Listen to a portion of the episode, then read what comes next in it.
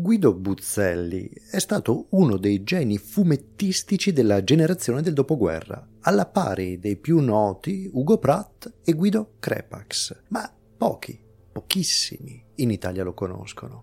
Una spiegazione interessante di questo strano fenomeno ce lo può fornire la sua vedova, Grazia De Stefani, che commenta tra il divertito e il sarcastico. Gli italiani non lo pubblicavano perché avevano paura. E forse Scorrendo le pagine dei quattro volumi che la Coconino Press ha dedicato alla produzione autonoma di questo spigoloso autore romano, ci sorge il dubbio che non fosse una paura provocata dai disegni in sé, quanto dall'inquietante similarità tra i suoi mondi grotteschi con le storture della perbenista società italiana.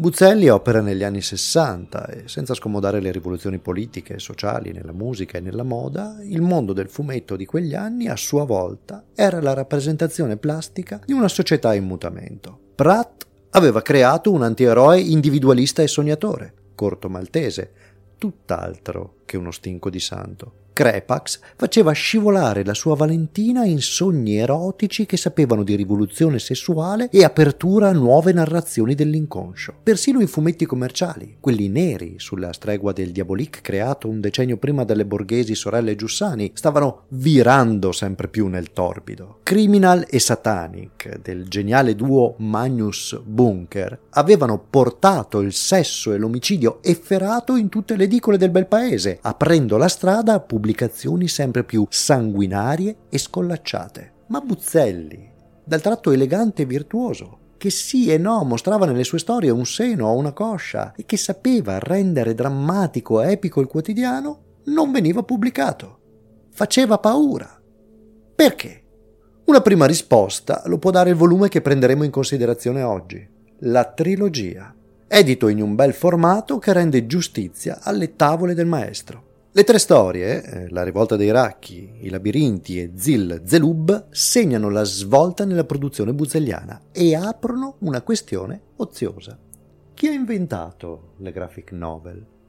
La mia risposta è chi se ne frega. Ma se volete divertirvi con le date, la prima storia della trilogia di Buzzelli è del 1966. Una ballata del mare salato di Ugo Pratt è del 67 e Un contratto con Dio, l'opera di Will Eisner che viene reputata dall'autoreferenziale editoria statunitense come la prima graphic novel, è del 1978.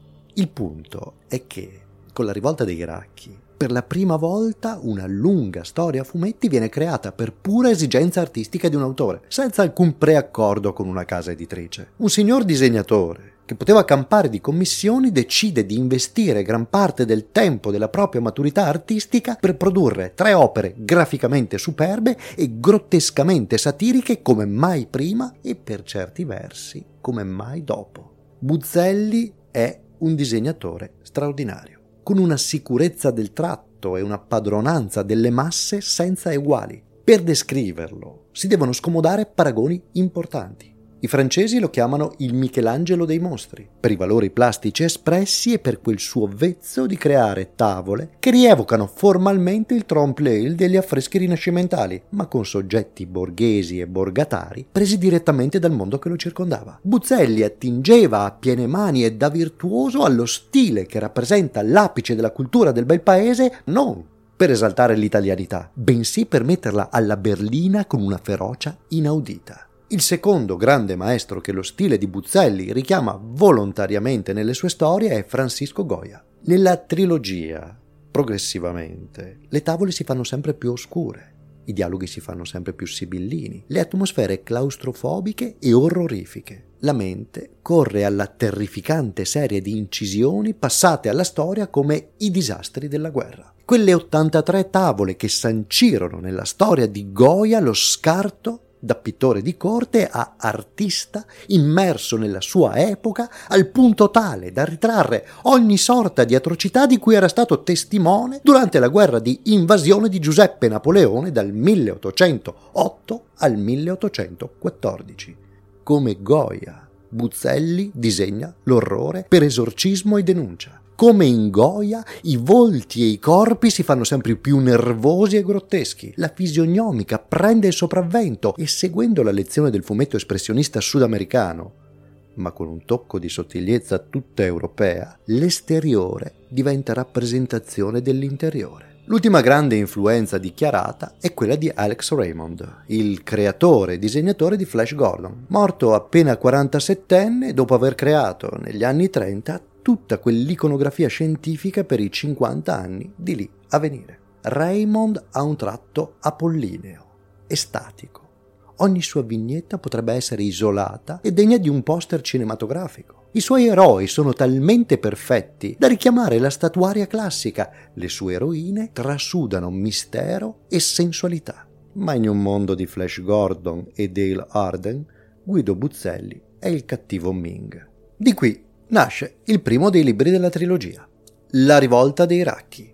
In un mondo alieno, abitato da esseri umani, la società è divisa in due classi. I belli, nobili, atleti, ufficiali, artisti di grido, ballerine e sacerdoti, e i racchi, una massa di bruttoni che vive nelle grotte e svolge tutte le mansioni più umili, compreso andare in guerra con altri racchi del paese vicino per puro capriccio dei belli.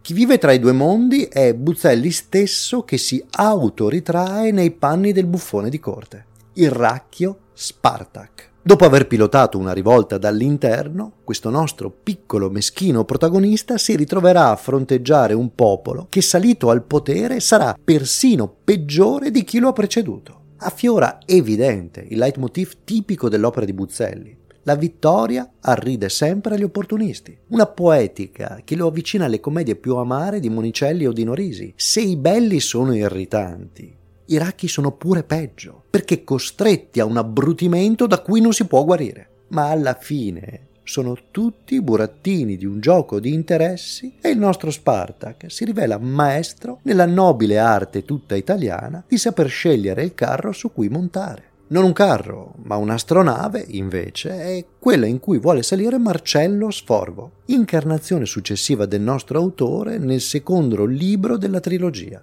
I labirinti.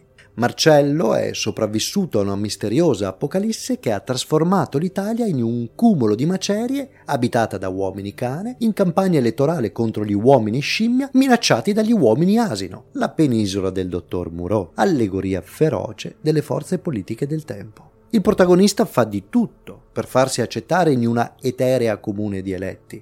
Savò Sandir, il nostro risulterà inadeguato. Anche qui Buzzelli esprime tutto il suo desiderio individualista, il disprezzo per le masse e il terrore per il volto comune del male. I dottori, gli uomini d'affari, i politici, pur conservando il loro aspetto umano, sono i mostruosi burattinai di queste cavie animali e dopo aver distrutto il mondo ora vogliono anche regnare sulle sue rovine. In tutto questo, ogni utopia è destinata a morire. A concludere questo libro straordinario, l'ultimo geniale atto. Il grido di disperazione di ogni artista frustrato che diventa tremenda realtà. Ancora una volta il nostro Guido si ritrae come protagonista, ma questa volta il suo nome e il nome del libro è Zil Zelub, una scomposizione di Buzzelli. E Zil Zelub è un violoncellista che perde letteralmente i pezzi. La sua gamba si stacca, il suo braccio vaga, il torso non obbedisce e a nulla servono i tentativi del nostro povero per tenersi tutto insieme. Diventa solo un ammasso di arti e parti scombinati che vaga smarrito per una città impestata da odiosi uccelli grammofono. Solo la matita incredibile di questo autore avrebbe potuto ritrarre una figura così grottesca e solo un artista così feroce avrebbe potuto creare una storia che non va da nessuna parte. Zil Zelub è il disperato tentativo di un artista di riappropriarsi di se stesso, ma liberi dalle inibizioni della mente. Le gambe sono violente, le mani cleptomani e le dita vanno a infilarsi in posti innominabili. Solo la brutalità lo sfogo della rabbia repressa, la liberazione dell'inconscio permette a Zil di stare tutto insieme. Nella società moderna l'abbrutimento garantisce la sopravvivenza. La trilogia di Buzzelli è uno schiaffo ai moralismi e alle utopie, ma della sua sfacciataggine non si fa vanto.